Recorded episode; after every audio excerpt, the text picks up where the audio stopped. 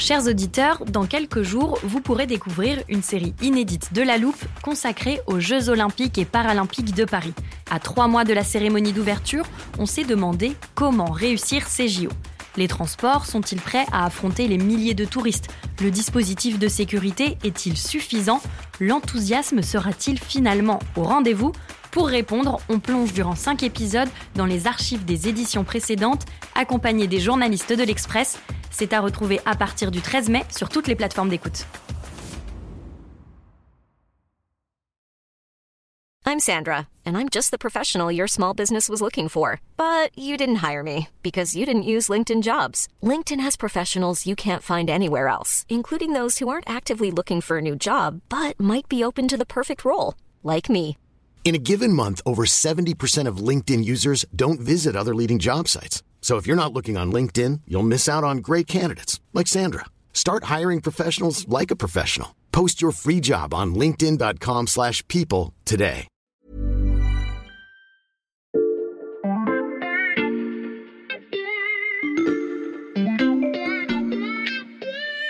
Salut, c'est Charlotte Baris. Nous sommes le jeudi 11 mai 2023.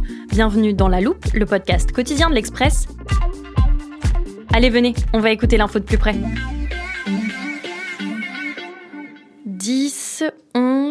Euh, 12, 13. Ah, en plus, dans cet épisode, on en a parlé plusieurs fois. Euh, je continue 14, 15 et 16. Ah, vous arrivez juste au moment où je termine un décompte, celui du nombre d'épisodes où on a mentionné le GIEC. Aussi étonnant que ça puisse paraître, on n'en a jamais donné une définition précise arrangée dans l'armoire de la loupe, alors je vais profiter de cette introduction pour vous rappeler ce que c'est. Le GIEC, c'est le groupe d'experts intergouvernemental sur l'évolution du climat. Ce sont des scientifiques du monde entier qui, sous l'égide de l'ONU, évaluent le changement climatique, ses causes, ses conséquences, et donnent également des pistes pour l'atténuer et s'y adapter. Voilà, maintenant vous pouvez oublier cette définition. Parce que cette année, le GIEC a remis son dernier rapport et après 8 ans, 6 synthèses et des milliers de pages, les experts s'interrogent sur l'intérêt de continuer de publier avant leur prochain cycle de travail en 2030. Selon eux, l'heure n'est plus à l'analyse, mais à l'action.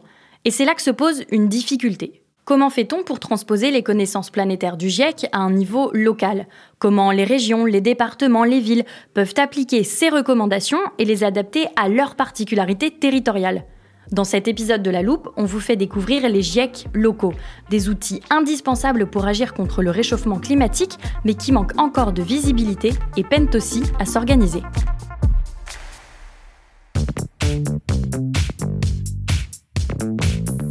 Dans notre GIEC à nous, à l'Express, il y a Baptiste Langlois, journaliste spécialiste du climat. Salut Baptiste Salut Charlotte je l'ai dit en introduction, les scientifiques du GIEC élaborent des rapports au niveau mondial, mais donc ça, ça pose des difficultés d'application à une échelle locale, comme une région ou une commune. Alors oui, parce que les connaissances scientifiques produites par le GIEC sont difficilement applicables localement.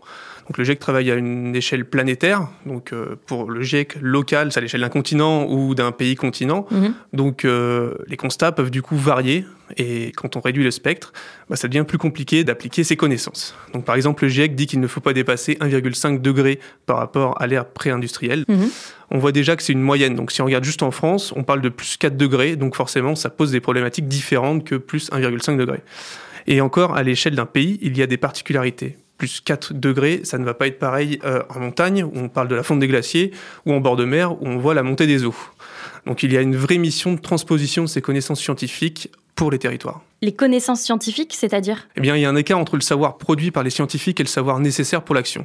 Il y a un vrai travail de traduction de ces connaissances à réaliser, et c'est un métier à part entière.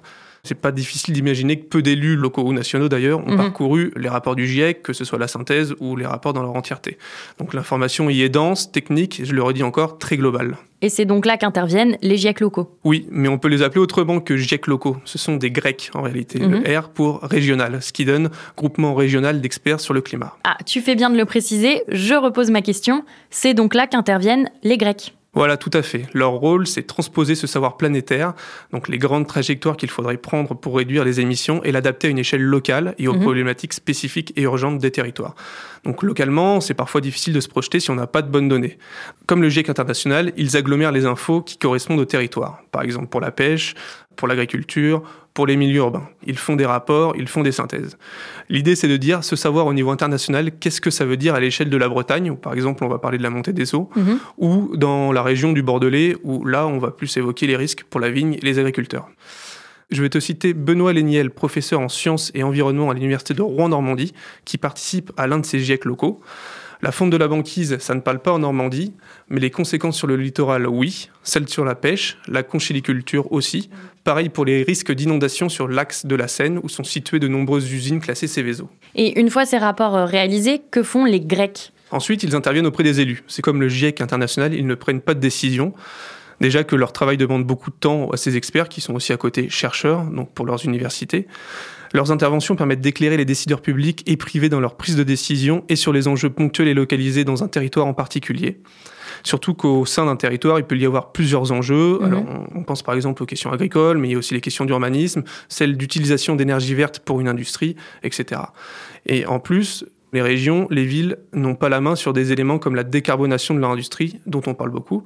Ça, ça se fait au niveau national. Donc, il faut montrer le niveau auquel ces élus locaux peuvent agir Mhm. sur les éléments plus simples. Par exemple, l'isolation des collèges, la revégétalisation d'une zone d'une ville. Souvent, les élus n'ont pas conscience des leviers qu'ils ont entre leurs mains. Et des groupements régionaux d'experts sur le climat, il y en a beaucoup en France? Sur 14 régions, il y a 11 Grecs. Les derniers en date sont ceux de Bretagne et Pays de la Loire. Tu en as aussi à d'autres échelles au niveau des métropoles, c'est le cas à Rouen par exemple. Ces dernières années, les Grecs se sont multipliés et ce qu'on remarque, c'est que les Grecs qui ont été créés en premier, ce sont été dans des régions qui ont été les plus impactées par le réchauffement climatique, Mhm. où les dégâts ont été les plus visibles, donc par exemple en montagne ou en bord de mer. On comprend l'importance de transposer ce savoir planétaire à l'échelle locale grâce aux GIEC régionaux. Il est temps de passer de la théorie à la pratique et de s'intéresser à leurs actions concrètes.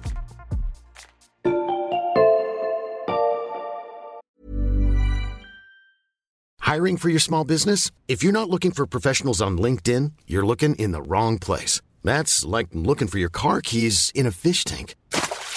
LinkedIn helps you hire professionals you can't find anywhere else, even those who aren't actively searching for a new job but might be open to the perfect role. In a given month, over 70% of LinkedIn users don't even visit other leading job sites. So start looking in the right place. With LinkedIn, you can hire professionals like a professional. Post your free job on linkedin.com/people slash people today.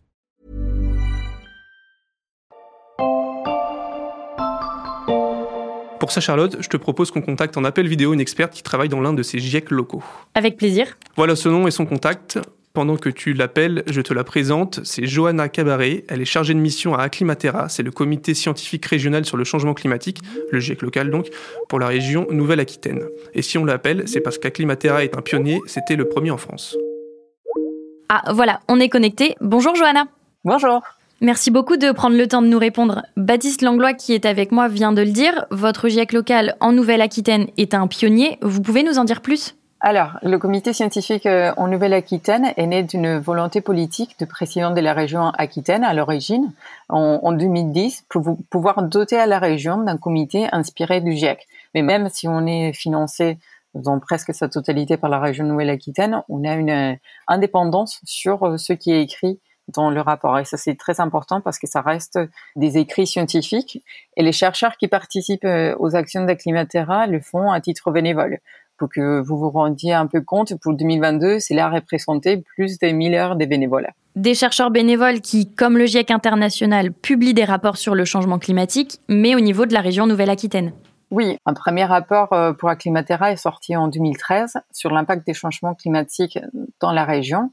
En 2018, nous avons pu sortir un deuxième rapport sur euh, comment anticiper les changements climatiques en Nouvelle-Aquitaine. Et actuellement, on travaille plutôt sur des cahiers thématiques pour aborder des questions ponctuelles et d'actualité, comme par exemple les plans d'eau, le numérique, les énergies renouvelables. Et actuellement, on travaille sur euh, l'eau et l'agriculture. Donc cela fait plus d'une dizaine d'années qu'on travaille sur ces questions climatiques dans la région Aquitaine puis Nouvelle-Aquitaine. Et une fois ces rapports rédigés, quelles sont les actions qu'Acclimatera mène au quotidien? Alors, l'idée, c'est de pouvoir rassembler toute l'information qui est déjà disponible et pouvoir le transmettre aux, aux élus, aux acteurs du territoire, aux citoyens. Donc, euh, Acclimatera, avec ses rapports, a largement nourri la feuille de route régionale. L'objectif est d'accompagner l'effort de la transition en termes énergétiques, écologiques et agricoles à l'horizon 2030. on donne euh, l'expertise, les, chercheurs participent avec euh, leurs idées pour pouvoir montrer, dire euh, les orientations s'ils sont bonnes ou pas. aussi, on participe des séminaires qui sont des fois proposés par des territoires pour montrer quelles sont les actions qui sont prévues. Et donc du coup les chercheurs des fois peuvent dire qu'est-ce qui va, quelles seront des meilleures choses à faire. Justement, quand les experts de votre GIEC local interviennent, sur quelles thématiques ils sont interrogés? Sur la région, vu que c'est une région très vaste et les enjeux sont très différents, mais on, peut citer euh, notamment l'érosion et la submersion, parce que notre euh, ligne des côtes euh, d'environ 720 km, donc c'est assez large. Donc il y a des problématiques et des enjeux liés à l'érosion et à la submersion. Il y a aussi la forêt. Une grande partie de notre forêt est partie en fumée l'année dernière, donc c'est quelque chose de très important pour la région l'agriculture également parce que c'est l'une des régions agricoles euh, françaises, donc c'est très important et donc du coup euh, va accompagner la notion de l'eau, qui la notion de l'eau est assez transversale parce qu'on aura besoin pour euh, l'agriculture, mais aussi vu que le taux de neigement dans les Pyrénées été assez faible, cette ressource qui avant était en neige, en glace, maintenant il, est très réduite et donc du coup ça se pose des problématiques pour euh, l'avenir, notamment dans, les périodes d'été. Donc la question de l'eau est, quelque chose de très prégnant et, c'est l'une des, problématiques euh, ou, des sujets phares qu'on répond au jour au jour. Acclimatera existe donc depuis plus de dix ans. Est-ce que vous avez constaté une évolution de l'intérêt porté à votre action? Oui, je pense qu'il y a eu quand même une évolution dans la pensée euh, publique et aussi dans l'appropriation des citoyens parce que euh, Acclimatera travaille depuis 13 ans presque sur ces questions. Hum, et donc, du coup, au début, on, on parlait sur euh, qu'est-ce que c'était le changement climatique, comment ça allait impacter dans, dans, notre territoire. Donc, ça, on continue à le faire. Mais maintenant, les questions sont plus ponctuelles, euh, comme par exemple, euh, est-ce que je peux mettre euh, de la géothermie dans, dans ma région, euh, des éoliens dans ma région, ou une ferme solaire, ou, ou comment ça, ça va avoir des impacts plus ponctuels sur le changement climatique dans la région. Et le fait de, euh, que les présentations soient faites par des chercheurs, ça donne une autre teinte qui donne envie aux citoyens et aux, élus aussi d'écouter ce que le chercheur a à dire. Merci beaucoup Johanna pour toutes vos explications. Grâce à vous, on comprend mieux comment les GIEC locaux agissent concrètement. Au revoir. À bientôt peut-être. Très bonne idée Baptiste d'appeler cette experte. Tu le vois, le grec de Nouvelle-Aquitaine, c'est une structure ancienne, solide, bien implantée dans le territoire. Mhm. Et ce que dit Johanna Cabaret sur l'évolution de l'intérêt pour leur action, plusieurs responsables de GIEC locaux m'en ont parlé. Par exemple, en Normandie, les réunions à destination des élus font souvent salle comble. La plupart des élus sont désormais lucides sur la situation et les impacts locaux du changement climatique, et c'est principalement la sécheresse de l'été dernier qui a marqué les esprits. Mais Charlotte, ce que nous a raconté Johanna Cabaret était très positif, sauf que tu vas le voir, les GIEC locaux ont encore beaucoup de difficultés, ne serait-ce que pour réussir à discuter entre eux.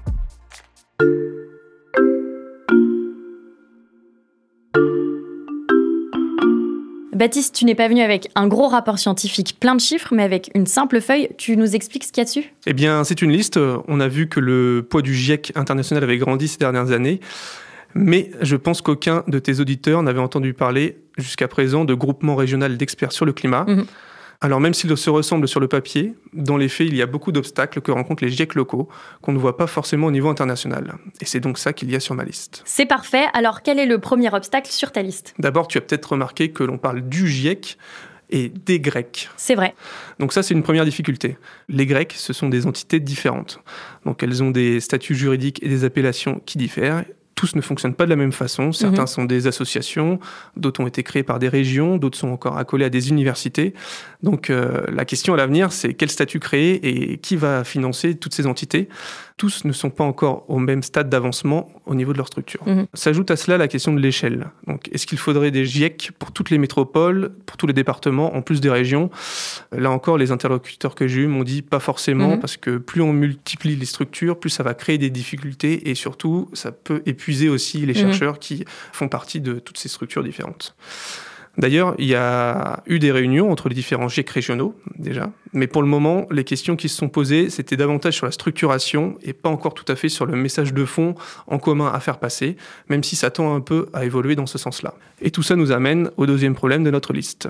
Et quel est ce deuxième problème? La coordination entre les GIEC locaux. Le GIEC international est lui tout seul. Le problème des GIEC locaux, c'est qu'il faut communiquer entre eux. Et surtout que les problèmes qu'ils peuvent rencontrer se partagent entre les régions. On ne peut pas juste penser à son territoire ou à sa commune. Par exemple, des régions pourraient faire plus de stockage de carbone, car elles ont beaucoup de forêts. Là, on pense notamment à la Nouvelle-Aquitaine, par Mhm. exemple, pour compenser les émissions d'une autre zone plus industrielle. Donc, ce qui va avec un autre élément, il ne faut pas réduire le sujet à une question climatique et oublier les autres aspects, donc économie, biodiversité ou problématiques sociales. Ok, on peut passer au point suivant de ta liste? Oui, et là, on va parler de technosolutionnisme. Technosolutionnisme, je pense qu'il faut que tu nous expliques. c'est croire qu'on va tout régler avec les technologies, alors qu'il faut parfois repenser aussi nos habitudes. À l'échelle d'une région ou d'une commune, on n'a pas toujours les solutions ou les moyens pour utiliser des technologies incroyables, Mhm. qui sont parfois encore pas inventées d'ailleurs. Et puis si on attend qu'elles arrivent, on ne pourra pas régler certaines questions plutôt pressantes. Et donc il faut parfois agir tout de suite sans la technologie. Je vois sur ta liste, Baptiste, que tu as noté à la ligne suivante politique. Oui, et ça c'est aussi un élément important. Le GIEC dépend de l'ONU, mais les Grecs, donc à l'échelle locale, la couleur politique peut avoir une influence. On peut imaginer que certaines actions préconisées par le GIEC local peuvent être plus difficiles à mettre en avant en fonction euh, de la couleur politique Mhm. qui gère la région. Surtout quand tu es dans un système où l'échéance d'un mandat empêche souvent de se projeter à long terme. Tout à l'heure, tu as dit une phrase que j'ai notée. Les élus locaux n'ont pas toujours conscience des leviers qu'ils ont entre les mains. J'imagine que ça aussi, c'est un obstacle qu'on ne retrouve pas à l'échelle internationale. Tout à fait. Il est difficile avec tous les échelons de savoir entre communes, agglomérations, départements, régions, métropoles, qui peut ou doit faire quoi, et ça peut créer beaucoup d'inertie. À cela s'ajoute le problème du millefeuille administratif français. En fait, il faut que la région puisse avoir plus de pouvoir de décision sur ces sujets. Et on peut finir ma liste, Charlotte, cette fois-ci sur un point commun entre l'échelle locale et internationale. Je t'écoute. GIEC local, comme GIEC international, reste une instance scientifique, c'est-à-dire ils font des études, des recommandations. Donc les GIEC ne peuvent pas prendre de décision, même si le dialogue avec les pouvoirs publics existe. D'ailleurs, il existe, oui, mais encore assez faiblement, car euh, les liens sont encore assez ténus avec les ministères ou avec le Haut Conseil pour le climat. Je vois qu'on est arrivé au bout de ta liste et de cet épisode. Merci beaucoup, Baptiste, pour cette découverte des GIEC locaux. À bientôt. Baptiste Langlois, tous tes articles sont à retrouver sur l'express.fr à la rubrique Climat et Transition. Chers auditeurs, profitez-en, c'est l'occasion de découvrir l'abonnement numérique à 1 euro le premier mois. N'oubliez pas de suivre la loupe sur n'importe quelle plateforme d'écoute, par exemple Spotify, Apple Podcast ou Castbox. Vous y retrouverez un nouvel épisode chaque matin dès 6h. Et pour ne rien rater, vous pouvez aussi vous inscrire à notre newsletter hebdomadaire. Le lien est dans la description de ce podcast. Cet épisode a été monté par Mathias Pengili et réalisé par Jules Cro. Retrouvez-nous demain pour passer un nouveau sujet à la loupe.